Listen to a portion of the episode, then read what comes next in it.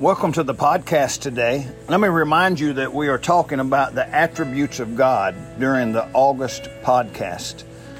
I pray that they will be a blessing to you and that you will know God in a more biblical way and have a proper scriptural understanding standing of who God is.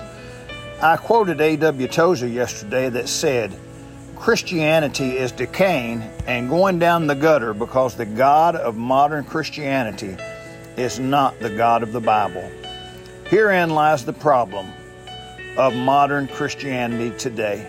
Many profess a knowledge of God, but they are ignorant about what the scriptures teach us about Him. We think God is like some grandfather sitting in a rocking chair in heaven, or He's like a Santa Claus just waiting to give us everything we want, or He's like a genie in a bottle that will grant us the wishes that we desire. All of those ideas about God are wrong and inconsistent with what the Bible teaches us about God. Man tries to know God apart from the Bible, and one cannot have a clear understanding of who God is if you do not know the Bible. People today have been deceived and may not be following a God that is the God of the Bible.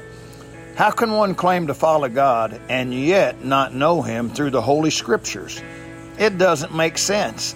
Yet, that is what many are doing today. That's the essence of much of liberal and modern religion in America today. Don't be deceived. Make sure you are following the God of the Bible. If you're not following the God of the Bible, then you have been deceived. I hope these podcasts will spark a hunger and a thirst for you to know more about God and to know him through the scriptures. 2 Peter 3:18 says, "But grow in grace and in the knowledge of our Lord and Savior, Jesus Christ. To him be glory both now and forever. Amen." If we're going to grow in grace and knowledge of our Lord and Savior, then we're going to have to know his word.